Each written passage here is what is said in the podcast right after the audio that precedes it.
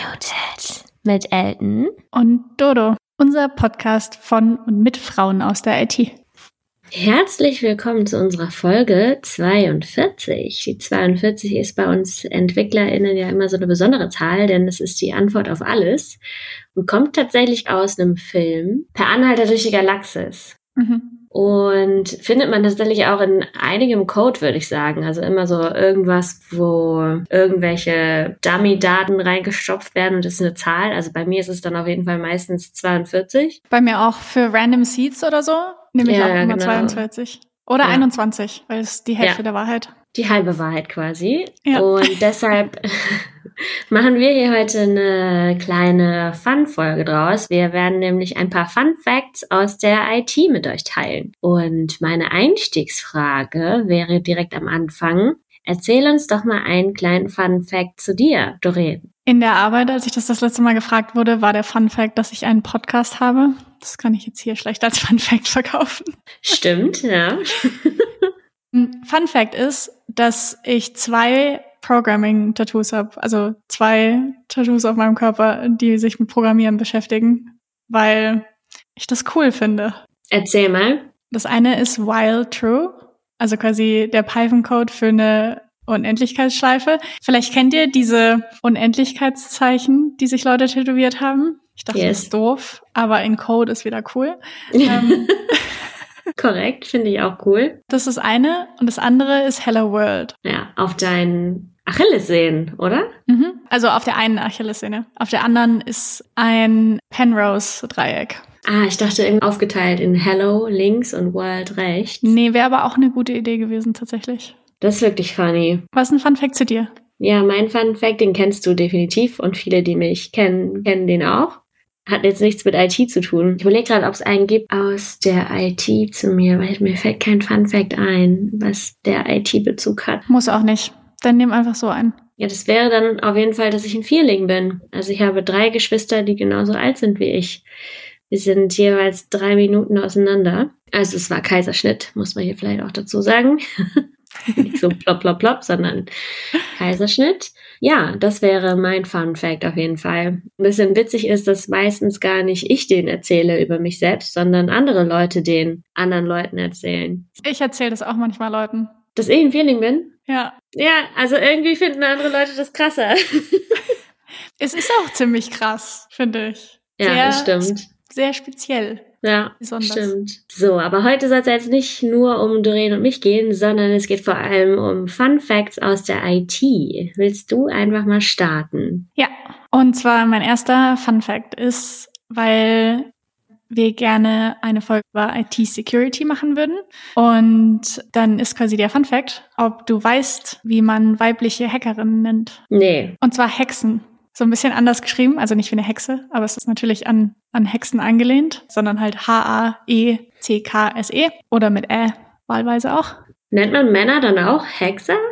Nee, die nennt man dann Hacker. Hm. Das ist nur cooler für Frauen. Eine Gruppe an weiblichen Hexen im CCC, im Chaos Computer Club, hat sich quasi so genannt und da einen Zusammenschluss gegründet, der auch so heißt. Ich finde Hexe ja irgendwie immer ein bisschen negativ behaftet. So Hexe, Hexe, verbrennt sie. Ja, voll. Also irgendwie schon. Für mich ist das irgendwie negative. Gut, ich meine, wenn du jetzt irgendwie an Bibi Blocksberg und so ein Kram denkst, die sind ja cool. Also ich muss halt immer so an Hexenverfolgung und Hexenverbrennung und sowas denken. Weil ich denke tatsächlich so an Harry Potter Hexe. Hm. Weil Hermine ist zum Beispiel auch eine Hexe und benennt sich auch so und so. Also für mich hat Hexe was voll Positives. Sehr spannend. Ja, okay. ich habe ich habe auch einen Fun Fact zu Hackern, wo wir gerade bei dem Thema sind. Und zwar schreiben Hacker circa 6000 neue Viren am Tag. Das ist ziemlich viel. Ja. Für meinen armen Computer. Total. Und der teuerste, der heißt MyDoom, hat wohl im Jahr 2006 einen Schaden von 38,5 Milliarden Schaden verursacht. Weißt du, was er gemacht hat? Das wollte ich tatsächlich noch nachgucken, habe ich dann aber nicht, aber ich mache das mal kurz. Also, was hat MyDoom gemacht? MyDoom verwandelt Windows-Rechner in Spam-Bots. MyDoom Malware verwandelt einen infizierten Windows-Rechner in einen bösartigen Spam-Bot, der dann wieder MyDoom E-Mails an verschiedene E-Mail-Adressen sendet. Dies geschieht auch, wenn der infizierte Windows-Rechner keinen Mail-Client hat. Spannend. Auch, also ein Fun Fact, der auch mit so Viren und sowas zu tun hat, ist, dass man die ja früher Computerwurm genannt hat. Süß. Ja. Und ich habe mich so ein bisschen gefragt, ob das ähm, von dem allerersten Virus, der programmiert wurde, kam. Der wurde nämlich von Bob Thomas entwickelt und hieß Creeper. Und der, der war jetzt nicht schadhaft oder so, sondern der ist dann zwischen Computern hin und her gesprungen, wie so ein Wurm halt, und hat dann die Nachricht I'm the Creeper, catch me if you can aufs Display geworfen. Und das war so ein bisschen dann, dann der Kickoff für dann malicious Software, die dann entstanden ist. Ähm, hat so ein bisschen auch die, die Wichtigkeit für so Security-Systeme gegen Viren dann äh, ins Rollen gebracht. Sehr spannend. Weil das ist ja schon auch so ein bisschen wie so ein Wurm, der sich da so durchfrisst. Hm, das stimmt. Und dann wiederum haben wir letztens in einem Gespräch gelernt, dass Bernd Fix der ist heute Hacker und Experte für Computersicherheit, äh, den ersten deutschen Computervirus geschrieben hat. Finde ich so ein bisschen witzig, dass er halt den ersten deutschen Computervirus geschrieben hat, weil er heute so CCC Hamburg ist und am Entschärfen von Computerviren arbeitet. Und ein ganz witziger Begriff, auf den ich gestoßen bin, ich war ein bisschen in einem Rabbit Hole nach diesem Fun Fact, man merkt es vielleicht. war, dass es auch Autoren verschiedener Forschungsviren gibt. Und was machen die dann? Ja, also man, gut, wenn man jetzt Forschungsvirus googelt, kommt hier alles über Corona. Aber ich könnte mir halt vorstellen, dass das dann irgendwie Viren sind, die gezielt entwickelt werden, um dann Sicherheitssysteme zu verbessern oder vielleicht Systeme zu testen oder so. Wir finden das noch raus. Ja. Bis zum nächsten Mal. Also so, es ist, war auch leider, also es war ein Wikipedia-Artikel und der Begriff war jetzt auch nicht verlinkt. Aber das wäre jetzt das, wie ich es mir selbst erklären würde. Ja. Ja. Fabelhafte Welt der Viren. Wir wollen übrigens bald mal eine Folge zu so Security und sowas machen, weil das Thema ist ja schon recht, recht interessant, finde ich. Finde ich auch. So stellen sich auch die meisten Leute meinen Job vor. So wie diese Hackerin von dieser Trilogie, die Stieg Larsson. Da gibt's auch diese Hackerin. Hast du die Filme gesehen? Ah, ja, ja, ja, ja. Fand ja. ich, war too much, die Filme für ja, mich. Ja, ich finde die auch, aber es ist immer so, Ellen, ich stelle mir deinen Job ja so vor. So, äh, nein. Nicht ganz. Mhm. Hast du noch was thematisch Verwandtes? Ich habe jetzt nichts direkt zu Viren, aber ich habe auch einen Fun Fact oder eine halb Fun, halb nicht so Fun Geschichte, die zum Ausspionieren von Informationen passt. Okay, erzähl. Und zwar, kennst du Target? Das ist so ein Supermarkt, den gibt's in den USA. Mhm also Target, der Supermarkt in den USA, hat natürlich auch eine Machine Learning Abteilung und sie wollten gerne herausfinden, ob sie Frauen, die schwanger werden, gezielt quasi ansprechen können, weil du ja während du schwanger bist und dann aber auch, wenn du dein Kind bekommst, besonders viel Geld in Supermärkten lässt, beziehungsweise du brauchst halt einen Haufen mhm. neues Zeug. Und dann haben sie dafür einen Algorithmus geschrieben und dann auch gezielt Leute damit getargetet. Okay. Ist das legal?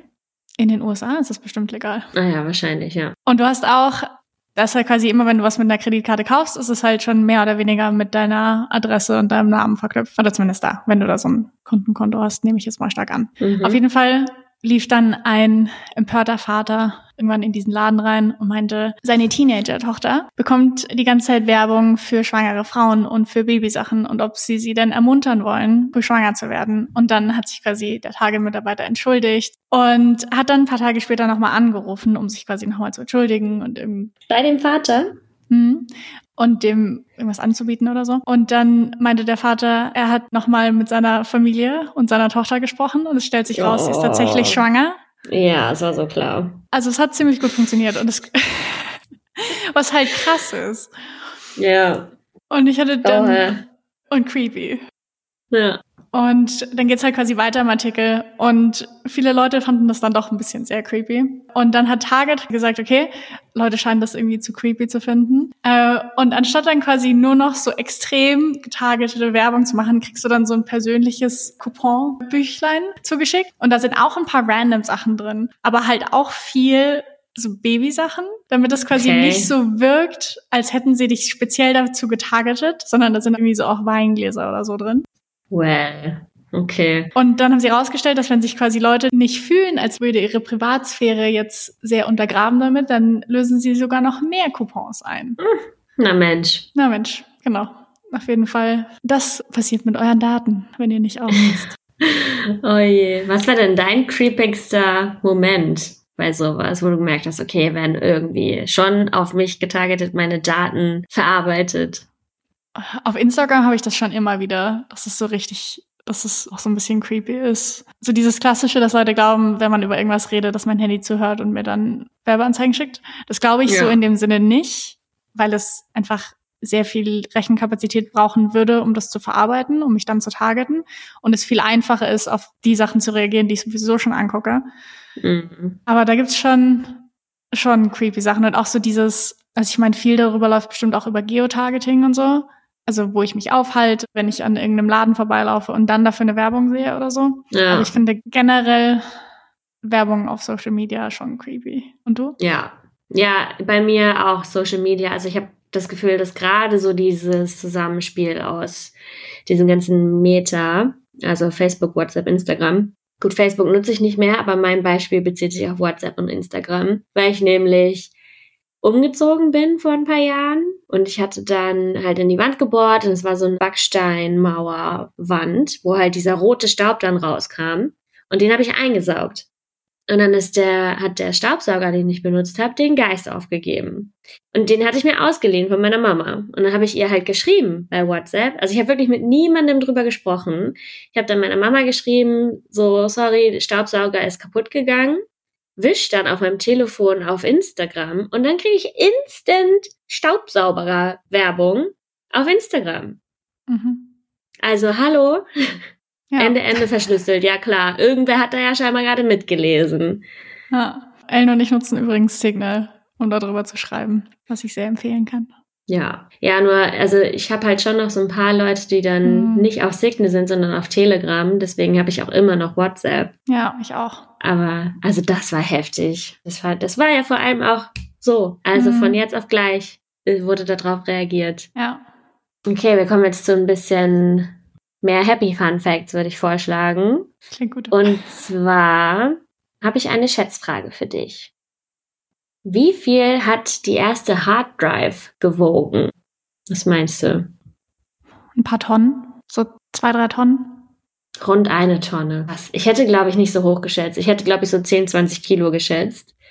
Das ist, weil ich letztens ja erst im Computerspielemuseum hier in Berlin war, auf der lange Nacht der Museen. Okay. Und da ganz viele alte PCs ausgestellt waren und Fun Facts über Computer. Deswegen wusste ich, dass, dass es sich in der Range bewegt. Okay, aber dann, okay, dann schätz mal, was sie für eine Kapazität hatte, Speicherkapazität. 25 Megabyte. 5 Megabyte. Okay, das macht keinen Spaß, wenn du das schon so ungefähr weißt. ja, das war nicht die erste kommerzielle HDD aus dem Jahr 1956. Sehr spannend. Ja. Heftig, ey. Eine Tonne für mhm. 5 Megabyte. Muss man sich mal überlegen, was das bedeuten würde, wenn das heute noch so wäre. Ja. Also, ich meine, das ist nicht so lange her. Das sind irgendwie, was ist das? Fast 70 Jahre. Mhm. Nicht mal. Finde ich schon heftig. Voll. Ich habe ein, äh, eine relatete kleine Geschichte dazu. Mhm, erzähl. Und zwar über Christine Mandarden heißt sie. Und äh, sie war eine schwarze Frau, die hat einen Abschluss in Mathematik gemacht und hat bei der NASA gearbeitet als Data Analyst. Und weil es ja damals quasi nur Computer gab, die so lala viel rechnen konnten, wurden vor allem Frauen, auch viele schwarze Frauen quasi damals genutzt, um für die NASA Sachen auszurechnen. Zum Beispiel, wie man zum Mond kommt mit einer Rakete. Und an der ersten Mondlandung waren ein Haufen Frauen beteiligt als quasi Human Computer. ähm, mhm. die dann diese ganzen Sachen ausgerechnet haben, weil Rechner an sich noch nicht so, so viel rechnen konnten mit ihren 5 Megabyte. Und sie ist auch die erste amerikanische äh, Frau, die zum Senior Executive Service befördert wurde, den höchsten Rang im föderalen öffentlichen Dienst. Und zwar hat sie das nur geschafft, weil sie sich immer und immer wieder dagegen aufgelehnt hat, dass Frauen in der NASA nicht befördert wurden sondern die quasi einfach da so niedere Rechenleistungen erbracht haben, die man aber mhm. unbedingt brauchte, um zum Mond zu kommen. Mhm. Und hat dann quasi da total viel Arbeit reingesteckt, damit sie gesehen wird und befördert wird. Voll gut. Man muss auch mhm. einfach erstmal die Energie für aufbringen wollen, ne? Da so laut für seine, eigentlich ja selbstverständlich, also es sollte selbstverständlich sein, für seine Rechte da so einzutreten. Mhm. Crazy. Willst du noch eine Schätzfrage? Ja. Okay. Äh, es geht um das erste YouTube-Video. Oh, spannend. Rate mal, in welchem Jahr oder wann das veröffentlicht wurde. Oh Gott, ich weiß leider gar nicht, wann es YouTube, seit wann es YouTube gibt. Ich würde jetzt mal schätzen, seit so 2008 oder so. 2005. Vor 18 Jahren wurde das erste Video hochgeladen. Oh, es ist erwachsen geworden. Und also es ist ein Video, das heißt Me at the Zoo. Und das ist halt so ein Typ, der irgendwie vor einem, vor zwei Elefanten steht, also im Zoo, und halt irgendwie 19 Sekunden was zu diesen Tieren sagt. Ich finde ich halt irgendwie richtig geil. Und ich habe dann mal geguckt, was der sonst noch so hochgeladen hat. Der hat aber leider nichts weiter hochgeladen. So, du hast das allererste YouTube-Video auf deinem Kanal und sonst nicht. Und hat aber eine Playlist, da sind noch zwei Videos drin. Ein Talk, den er selber hält von vor zehn Jahren. Der heißt From Concept to Hypergrowth. Und das ist also ein Mitschnitt aus einer Vorlesung, aus einem Vorlesungssaal, so sieht es zumindest aus. Und das zweite Video in der Playlist ist The First Backflip on YouTube. Von, also da springt er halt von einem Haus runter und es sind so geile Special Effects in Anführungsstrichen, weil da so, weiß ich, so mäßig Comic Sans Schriftzüge, die so, oh, wow, irgendwie machen. Und auch so dramatische Musik, die da drunter gelegt ist. Ja, aber jetzt nochmal zu dem Me at the Zoo Video. Was glaubst du, wie viele Aufrufe das Ding hat? Oh, bestimmt viele. Über 100 Millionen. 290 Millionen Aufrufe. Krass. Ja. Krass. Schon ja, das heftig. Ja, auch schon eine Weile. Ja, 18 Jahre. Krass. Ja. Aber wie kommt er dazu, das erste Video hochzuladen? War er irgendwie, hast du irgendwas über den Menschen noch rausgefunden? Der heißt George Karim, ist ein deutsch-US-amerikanischer Internetunternehmer und Informatiker. Karim ist einer der drei Gründer des Videoportals YouTube. Ja, okay. Das erklärt es auch irgendwie. Ja. Na gut. Hat sich dieses Mysterium auch gelöst. Aber dann musste er wie kommst du dann darauf, ein Video über Elefanten hochzuladen und da 19 Sekunden was zu sagen? Aber es ist ja dann genau das, was sie wollten, dass YouTube ist, oder? Also du sagst dann, okay, ich, ich möchte gerne so eine total random Plattform, wo Leute sich hochladen können. Ich habe übrigens auch den Podcast Der Drachenlord letztens gehört, den ich sehr empfehlen mm. kann. Ist der nicht so krank? Ach so, ein Video über den Drachenlord. Also es ist ein Podcast. Äh, ein Podcast über den, über den Drachenlord. Ja. Ah, okay, ich dachte jetzt, du empfiehlst seinen Content, weil da ich glaube ich so ein bisschen eh. Mhm. Nee, ich empfehle einen Podcast über den Drachenlord. Mhm. Für Leute, die ihn nicht kennen, das ist ein YouTuber, der auch so Content aus seinem Leben macht und er ist ein Typ, der ist in so einem Dorf gewohnt, seinem Haus und hat da so Content gemacht und irgendwann sind so Anti-Fans, also oder Hater auf ihn aufmerksam geworden und dann wurde er richtig krass gemobbt. Jahrelang. Ja. Und das war dann irgendwie vor Gericht etc. Sehr dramatisch. Er musste umziehen, er wird belagert, sein Haus verkauft. All solche Sachen kann ich sehr, sehr empfehlen. Und da habe ich gelernt, dass YouTube-Slogan damals auch war Broadcast Yourself. Okay. Also quasi sich sich selbst im Internet streamen. Ja. Und das ist ja genau das so. Hier sind so ein paar Elefanten. Ja, okay, funny. Aber ja. wild. Weil jetzt würde man sagen, ja klar, aber das aufzunehmen ja. ist fast schon wie damals das erste Selfie. Weißt du, wer scheinbar das erste Selfie gemacht hat? Nee. Paris Hilton. Echt? Mhm. Oder ist, weiß ich nicht, ob das tatsächlich, aber Leute haben das ja damals schon gemacht, aber als die ersten Kameras aufkamen, war sie ja quasi schon so ein It-Girl, also die ersten Handkameras.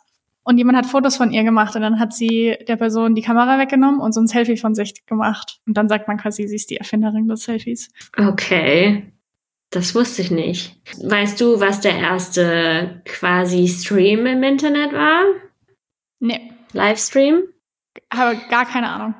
Das ist die eine, oder da wurde auch die Webcam halt erfunden, also eben eine Kamera, die Bilder ins Internet veröffentlicht. Und die war eben aufgesetzt von der Cambridge University, um die Kaffeekanne im Computer Science Department zu überwachen. das ist ja. so typisch. Ich kann es mir ja. nicht vorstellen. Nerds und der Kaffee, ey. ist echt so. Ja, geil. Ein sehr guter Fakt, vielen Dank. Gerne. Hast du noch einen für uns? Hab ich. Ich hätte sonst auch noch einen, wo es so ein bisschen um erste Sachen geht. Wir waren jetzt gerade so ein bisschen beim ersten Selfie, erste Webcam. Dann erstmal du, ja. Okay, und zwar ist es die erste E-Mail, die verschickt wurde. Und zwar von Ray Tomlinson 1971 an sich selbst. Und zwar hat das Ganze so stattgefunden, dass er zwei Computer nebeneinander hatte.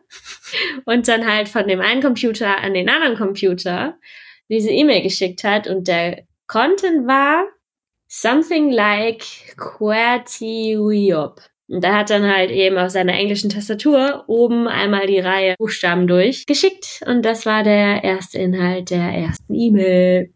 Witzig. Ich hatte tatsächlich auch direkt noch einen, der was mit E-Mails zu tun hat. Leg los. Und zwar geht's um E-Mail-Spam in der US. Noch eine Schätzfrage für dich. Ich habe das gar nicht so als Schätzfragen geplant, aber jetzt sind das irgendwie so viele Sachen, die man schätzen kann. Wie viel Prozent der täglichen E-Mails in der US sind Spam. 60. Über 80. Was? Ja, und dann habe ich mal geguckt, wie viele E-Mails denn da überhaupt verschickt werden. Und es sind nämlich 333,2 Milliarden E-Mails. Krass. Wovon dann 80 Prozent 266,56 Milliarden Spam-E-Mails am Tag in der US bedeuten. Oh Gott. Dann wiederum dachte ich mir, okay, was bedeutet das als CO2-Abdruck? Ich habe dann geguckt, was denn so eine E-Mail als CO2 verbraucht. Und generell gilt, ich habe die Daten von so einem www.nachhaltigerwarenkorb.de, äh, die haben sich mit der Klimabilanz von E-Mails im, gegenüber dem Brief beschäftigt. Und generell kann man sagen, eine E-Mail, je nachdem, was es halt ist, so Größe und, und Inhalt, verbraucht 0,03 Gramm bis 26 Gramm. Und ich bin jetzt mal von so einer Spam-E-Mail, die einfach nur Text und Link enthält, ausgegangen, also 0,03 Gramm. Was bedeutet, dass diese Spam-Mails am Tag 7,9968 Milliarden Gramm CO2 verbrauchen. Kannst du das noch in Relation zu irgendwas setzen? Das sind circa 8 Kilo CO2 pro Tag. Allein in den USA. Hm. Und dann dachte ich so, okay, aber was, was bedeutet das jetzt, diese 8 Kilo? Hm. Ich dachte halt erst so, uff, das klingt ganz schön viel. Aber, also 8 Kilogramm CO2, also ich meine trotzdem, es ist ja was Sinnloses, diese Spam-E-Mails. Damit kann ein Benzinerauto circa 3,4 Liter Benzin verfahren. Oder ein Mensch circa ein bis 17 Tage pupsen, je nachdem, wie, wie deine Gasentwicklung so ist. Danke. Ja, gerne. Also, wenn ihr viel pupst, dann könnt ihr an einem Tag so viel CO2 verbrauchen wie alle Spam-E-Mails in den USA. Herzlichen Glückwunsch. Hast du da noch einen anschließenden Funfact? Nee, ich bin erstmal durch mit E-Mails. Okay. Ich habe so ein bisschen bezogen, nicht direkt auf Briefe, aber auf Schriften. Und zwar gibt es die Bibliothek von Babel, heißt es dann. Und das ist, findet ihr auch auf libraryofbabel.info. Und das ist quasi eine Bibliothek von allen Schriftstücken, die es jemals gab und jemals geben wird. Wie? Und zwar, also es ist halt im Internet, aber es sind quasi alle möglichen Kombinationen von 1.312.000 Zeichen. Ich hatte noch nicht ganz recherchiert, in, ob das quasi wie viele Sprachen das auch abdeckt, aber 1.312.000 Zeichen. Und wenn du die, wenn du alle Kombinationen durchprobierst, dann hast du ja quasi alles, was jemals geschrieben wurde. What? Und es wird da nicht richtig gespeichert. Aber wenn du quasi alles erzeugst, dann würdest du auch alles, was jemals geschrieben werden wird, erzeugt haben. Und du kannst auch auf deren Webseite gehen und auf Random klicken und dann wirst du zu einem random Dokument weitergeleitet, die eine zufällige Zusammenstellung an Zeichen hat. Okay, das muss ich mir angucken. Sag mir mal, wie die URL heißt. Aber also das ist dann ja nicht alles sinnvoll, was da dann steht. Nein, nein, nein, nein. Sondern es ist einfach nur alle, alle, alle Kombinationen. Ja, es sind alle, alle Kombinationen und nur ganz wenige dieser Kombinationen sind dann tatsächliche Texte. Okay. Aber wenn du alle Kombinationen abbildest, dann hast du auch alle Bücher ja. abgedeckt. Krass. Sag mal bitte, Babel. Library of Babel, alles zusammengeschrieben. Punkt ah. Info. Browse Search. Ach geil, wenn man darüber geht, dann ändern sich auch die Buchstaben. Ja, ui. Also ich kann es leider nicht vorlesen, was hier steht, Leute. Wir können euch, das ist Page 1 von 410. Ah, okay, das sucht dann die englischen Worte daraus. Hier steht dann zum Beispiel Balanat von Lice R Meth Yeet Pre. Ja, okay, aufregend. Krass. Wer hat sich das denn ausgedacht? Das ist eine sehr gute Frage. Ich glaube, das ist Uni Research Projekt. Okay, aufregend. Ja, verlinken wir euch in der Folgenbeschreibung. Dann könnt ihr da einfach mal selber reingucken. Das ist ja total abgefahren. Ich meine, das bedeutet ja, dass meine Masterarbeit auch irgendwo da drin stecken muss. Mhm. Ja. Krass. Jetzt müsste man das noch durch Super machen. Ja, sehr cool. Ich bin mir auch gar nicht, also ich glaube, das ist auch gar nicht tatsächlich alles irgendwo gespeichert, weil das wäre vielleicht ein bisschen viel. Aber ich finde es ein sehr spannendes, auch so Gedankenexperiment, dass es auch dann gar nichts Neues mehr im Grunde gibt. Ja. Ich suche jetzt mal nach Ellen. Gibt's auf jeden Fall. Crazy. Das war ein spannender Funfact. Woher weißt du das? Ich hatte das irgendwann mal gehört. Irgendwer, also irgendwer hat mir das auch erzählt und daher kannte ich das. Mhm. Und habe ich es für diese Aufregend. Folge nochmal rausgesucht. Krass. Ich glaube, vielleicht sogar in der Uni hat mir das, oder als wir über Algorithmen und so gesprochen haben, vielleicht hatte ich das auch mal in der Vorlesung, hat der, das klingt nach so einem Fun Fact, den Professoren erzählen würden, Professorinnen. Mhm. Das ist echt spannend. Wo wir gerade bei Datengenerierung und sowas sind, ich meine, es gibt ja Unmengen an Daten da draußen, aber ja auch schon seit Jahren, Jahrzehnten, Jahrhunderten gibt es Daten. Und das Krasse ist, dass 90 Prozent, ich lasse dich jetzt mal nicht schätzen. Bin ich dir zu gut im Schätzen? Ja, okay, ich lasse dich schätzen. 90 Prozent dieser Daten, was glaubst du, in was für einem Zeitraum die erstellt wurden? Im letzten Jahr. Letzten zwei Jahre. Das ist wirklich zu gut. Das macht so keinen Spaß. es ist so, es ist so, nein, es ist halt weniger beeindruckend, das echte Ergebnis. so. Entschuldigung. Na gut. Und woran liegt das? Das ist vor allem so dieser schlagartige Wachstum von Social Media. Ich meine, das sind ja auch Videodaten, das sind ja nicht nur Texte, sondern halt mhm. auch Videos, Fotos, whatnot. Cloud Computing, Internet of Things. Und das hat halt dazu gesorgt, dass das so krass explodiert ist. Oh, ich war letztens in einem Meeting in einer Community und da waren Leute drin. Und es gibt jetzt, ich hatte das schon mal gesehen, es gibt so AI Helfer, die dir Meetings zusammenfassen. Das heißt, du bindest die in deinem Browser ein und dann zeichnen die quasi alles auf, transkribieren das und machen daraus eine Zusammenfassung für dich. Aus allen Meetings. Okay. Kannst du quasi, gibt's für, für Chrome, Zoom etc., kannst du das da einbinden.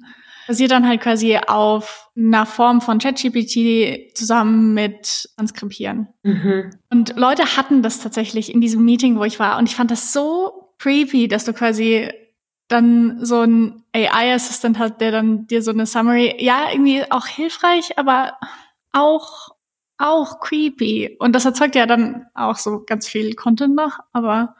Voll. Und vor allem, also das Ding ist ja, wir hatten ein Meetup über AI und wie du das datenschutzrechtlich sicher machst. Das Ding ist ja, die Daten, das wird ja nicht lokal verarbeitet. Das wird ja an irgendeinen Server geschickt, mhm. der dann wahrscheinlich das eventuell sogar noch speichert, dann irgendwie in den USA steht und dann wiederum für deine fucking Werbung benutzt wird oder so. Mhm. Das muss man sich halt mal vor Augen führen. Also so, ich meine, das sind dann ja auch manchmal Geschäftsmeetings, was da mhm. eventuell ja. auch für sensible Daten oder äh, Betriebsgeheimnisse, die mhm. dann da irgendwie analysiert werden können. Also ja. wo ist denn da, wo ist denn da die, wo ist da die Rechtfertigung, als wenn jemand, der dabei ist, während dieses Meeting läuft, irgendwie diese drei Stichpunkte da irgendwie aufschreibt? Mhm. Ja. Also bitte. Ja, oh Mann, ey. Also ich meine, wenn Meetings aufgezeichnet werden, das finde ich auch schon creepy. Mhm. Ja, wenn das dann noch irgendwo hingeschickt wird und analysiert wird. Ja. Naja.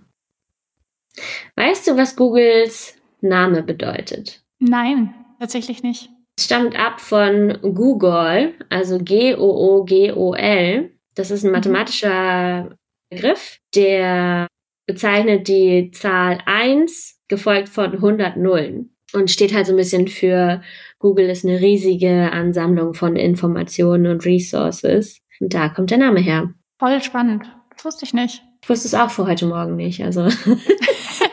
ich hatte nämlich äh, ein paar Easter Eggs von Google rausgesucht. Ich weiß nicht, ob du die kennst. Mm, mm, mm. Für, für Leute, die es nicht kennen, früher war das, hatte ich das Gefühl, war es ein bisschen bekannter, als es das jetzt ist. Mhm. Aber in der Google-Suche gibt es Easter Eggs. Dann ist das nicht wie eine normale Google-Suche, sondern Google macht damit irgendwas. Zum Beispiel, wenn man AskQ eingibt, dann kippt die Seite so ein bisschen. Das sieht ganz witzig aus. AskQ? Ja, also A-S-K-E-W. Ja, okay. Ja, weil es schief bedeutet, übersetzt. Ah ja, witzig. Ja, genau. ah, das macht mich fertig. Das kann ich mir nicht angucken. Und dann habe ich noch ein anderes für dich. Du kannst auch hinschreiben, do a barrel roll. Also mach quasi eine, eine Rolle. Ja, kann er das auch, wenn ich jetzt sage, do a barrel roll 20 Mal. Okay, 20 times funktioniert nicht. Also bei do a barrel roll dreht sich die Google-Suche einmal für euch. Ja, witzig. Und davon gibt es tatsächlich ziemlich viele, die die eingebaut haben. Man kann auch eingeben, the number of horns on a unicorn. Und dann sollte der Taschenrechner kommen, der die Zahl 1 anzeigt. Ja, ist auch so. Sehr gut. Und dasselbe funktioniert übrigens auch, wenn du eingibst, what is the loneliest number? Da kommt auch eins raus. Warum ist eins die Lo Ach so, okay. Eins ist schon, oder? Was ja, ich dachte sagen? halt, ja, ich dachte halt erst null, aber nichts kann ja auch nicht einsam sein. oh Mann. Ähm, ja. Und, weil wir es letztens mit Statuscodes hatten, man kann auch quasi www.google.com slash Teapot eingeben, bekommt man die Statusmeldung 418 zurück. Die ist einmal Teapot. Ja, das, das hatte so ich auch noch als Fun Fact für so einen Statuscode. Ja. Wo wir gerade bei www und so sind, die allererste Website, die es gab, ist immer noch online.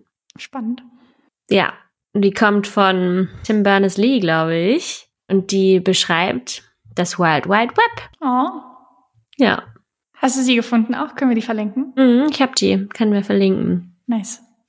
Sehr spannend. Da stehen also Sachen drauf wie, also was ist es überhaupt? Äh, ne? Aiming to give universal access to a large universe of documents. Und das halt alles miteinander verlinkt ist. Und ne, sowas wie äh, die Leute, die halt involviert sind und auch How can I help if you would like to support the web zum Beispiel. Und die Leute sind halt, ich guck gerade mal, ob da eine Frau dabei ist.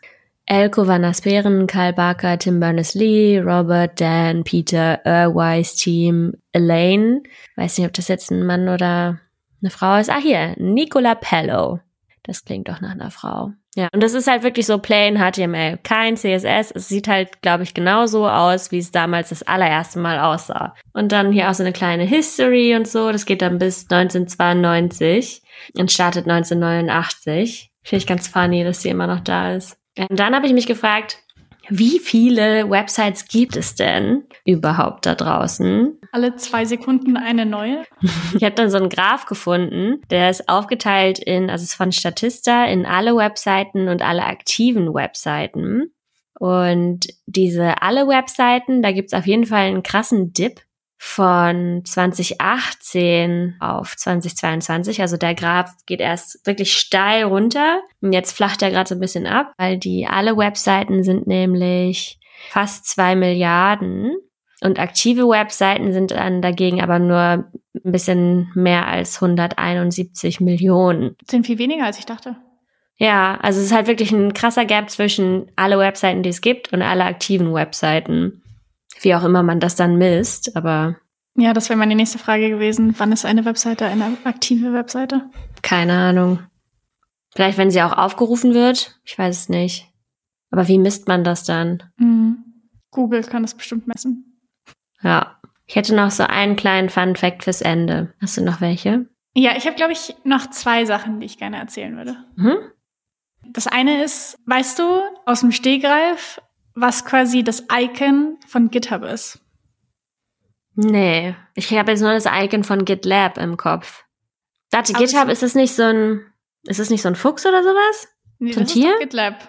GitLab hat doch so einen Fuchs, oder nicht? Ach so, ja, stimmt.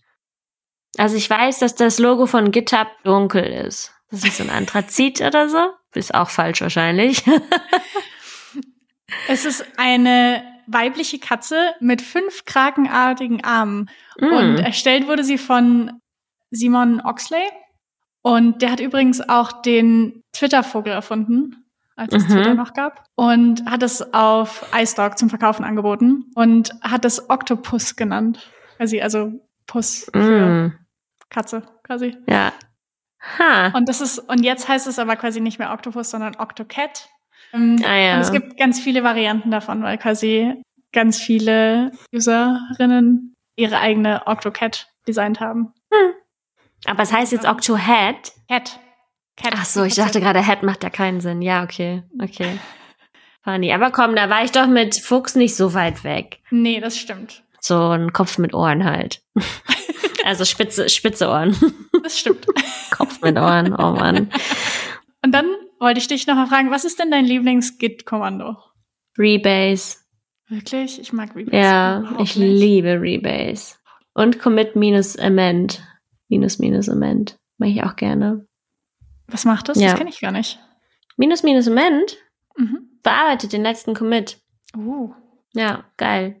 Und Rebase ist halt auch richtig geil. Also Rebase kann so viel und macht halt deine Historie so sauber. Also du kannst halt auch, wenn du lokal drei, oder auch remote drei Commits hast, kannst du halt auch was machen und das in den Commit dazwischen hinzufügen. Du kannst ihn einfach editieren. Schon nice. Bin da relativ radikal, was Commits angeht. Was ist denn dein Lieblings-Git-Command? Git add minus p. Dann kannst du quasi Was macht das? jede Zeile, die du geändert hast, siehst du dann nochmal und kannst die hinzufügen oder nicht hinzufügen. Und dann siehst du quasi alle Änderungen im Pfeil nochmal und entscheidest dich, ob du die hinzufügen willst oder nicht. Teilenweise. Also nicht, also, sondern so blockweise quasi. Also in Rebase teilt er das ja auch zum Teil so ein bisschen auf. Also quasi so smarte Aufteilung in, in dem Fall, was du geändert hast. Aber also das ist quasi ein Add mit vorher nochmal printen, was die Changes sind, oder wie? Genau. Und dann kannst du die Changes auch ablehnen. Also du fügst im Grunde Zeile für Zeile hinzu. Also wenn du jetzt sagst, du hast ein To-Do-Command und wolltest das noch ändern und dann arbeitest du da so ein bisschen dran, hast einen Test dafür geschrieben, hast die Funktionen endgültig angepasst, ist alles fertig und dann machst du quasi und dann könntest du feststellen, dass du das noch hinzufügen willst und dann siehst du das nochmal, dann kannst du sagen, nee, das will ich nicht hinzufügen und dann änderst du das nochmal oder wirfst den doch nochmal raus. Okay, das muss ich nochmal ausprobieren. Ich mag das halt auch total, dann nochmal zu sehen, was ich committe, weil mir voll oft dann nochmal auffällt, irgendwie hatte ich hier was vergessen oder das habe ich doch noch, irgendwie wollte ich doch nicht so committen, wie es jetzt ist. Mhm. Das quasi nochmal zu sehen, bevor ich es committe, hilft total. Ja, ich werde das mal ausprobieren. Übrigens auch Git diff nutze ich dafür auch manchmal, quasi bevor ich committed habe, dass ich den Unterschied sehe, was sich quasi jetzt schon alles geändert hat. Ja, das mache ich auch. Aber sonst wird es einfach alles eiskalt, eiskalt gepusht. Ich pushe auch viel zu viel, weil ich immer so den Busfaktor im Kopf habe. Mhm. So, dass du auf die Straße gehst und du wirst überrollt. äh, und auch wenn mir dann im Straßenverkehr was Komisches passiert, ist mein erster Gedanke so gepusht. Also wirklich total bescheuert. Aber Findest du, du bist zu involviert in deinen Job? ich weiß auch nicht, wo das herkommt. Also es, ob mein Code jetzt da ist oder nicht, oder das ist ja eigentlich relativ irrelevant. Aber irgendwie denke ich mir so, ach so, na ja, ich hätte ja zumindest gepusht gehabt. Völlig bescheuert. ja. Ja. Naja, ich habe jetzt noch einen kleinen biologischen Fact. Mhm. Für Leute, die viel am Computer arbeiten. Man blinzelt viel weniger, wenn man am Computer arbeitet. Nämlich eigentlich 20 Mal pro Minute und am Computer nur sieben Mal. Spannend. Und das Warum? ist ganz schön viel. Weiß mhm. ich nicht. Hm. Ich weiß es nicht. Sehr spannend. Ja. Ich weiß nicht, ist man dann abgelenkter? Wenn die Pupille ist ja super klein, aber ich meine, die Augen müssen ja eigentlich trotzdem genauso viel befeuchtet werden. Mhm. Also es scheint ja dann nicht nur ein biologisches Ding, sondern ein psychologisches zu sein, wie mhm. häufig man blinzelt. Ja. Und ich habe auch das Gefühl, dass wenn man in einem Call ist mit einer anderen Person, dass man genauso viel blinzelt wie vorher. Aber wenn du jetzt einen Text liest, wiederum, finde ich, merkt man das schon, dass die Augen einfach konzentrierter und so sind. Mhm. Spannend. Ja, es würde mich jetzt echt nochmal interessieren, ob die Statistik wenn in Videocalls auch so ist. Oder ja. ob es da eher so dem echten Leben entspricht. Würde mich auch interessieren. Ich habe auch noch einen zum Schluss. Okay. Und zwar der Erfinder von Python, Guido von Rossum, spricht man den, glaube ich, aus? Rossum oder so? Und der hat Python nach der britischen Comedy-Sendung Monty Pythons Flying Circus benannt. What? Nicht nach der Schlange? Nee, es ist nicht nach der Schlange benannt, sondern es ist einfach nach Monty Python benannt. Hä? und ich hatte das sogar nochmal gegoogelt und es scheint wirklich so zu sein. Das ist ja aufregend. Mhm. Habe ich auf jeden Fall was gelernt heute. Einiges sogar. Ich auch. Es hat sehr viel Spaß gemacht. Vielen Dank fürs Raus. Ja, danke dir. Und danke fürs Zuhören. Wir hoffen, ihr habt auch ein bisschen gelernt und habt hier so ein bisschen mal so kleine IT-Fun Facts mitgenommen. Einige waren noch gar nicht so funny, muss ich sagen. So ein paar. nee, von mir ja auch. Also es waren dann eher so Facts. Traurig, mhm. lustig vielleicht. Ja. Oder erschreckend. Ja. Und dann freuen wir uns auf äh, die nächste Folge. Ja. Tschüss. Bis bald. Tschüss. Wie heißt der nochmal? Ach, scheiße. Die Antwort auf alle. Ach, welcher Film ist denn das noch? Mit diesem komischen Dude. Oh, ich habe die Dings vergessen. Die, äh, was für ein Komma das ist. Also ich denke mal, warte. Jetzt kurz nachgucken. Mm, mm, mm, Wo ist es denn? Oh Mann, ey, ich komme heute echt nicht so richtig auf den Namen, ne? ähm, diese Millennium-Trilogie. Ja, ja, kommt gerade. Ich bin mir nur gerade nicht sicher, ob ich hier richtig gerechnet habe. Doch. Unmuted. Mit Elton. Und Dodo. Unser Podcast von und mit Frauen aus der IT. Wir, das sind Elton und Dodo, erzählen euch in unserem Podcast von unseren Erfahrungen, Frauen in der IT zu sein und unterhalten uns auch mit anderen Frauen aus der IT. Es geht um Herausforderungen, Tipps und Tricks und auch die ein oder andere Anekdote. Thematisch sind wir ziemlich breit aufgestellt. Es geht auch um Produktentwicklung, Agile Coaching, aber auch in der IT geht es in die Tiefe der Programmiersprachen, Data Science oder auch verwandten Themen wie dem Green Coding. Wir wollen Frauen ein Sprachrohr verleihen, weil Frauen gehören in STEM Themenfelder. Und mit unserer Präsenz wollen wir dies untermauern und auch andere Frauen motivieren, sich mit dem Thema IT zu beschäftigen, in das Thema einzusteigen und vielleicht auch ihre Leidenschaft dafür zu finden. Hört rein in unsere verschiedenen Folgen, gebt uns Feedback und gerne auch Anregungen. Ihr findet uns auf Instagram und Twitter, unmute-it und natürlich auf allen Plattformen, auf denen es Podcasts gibt.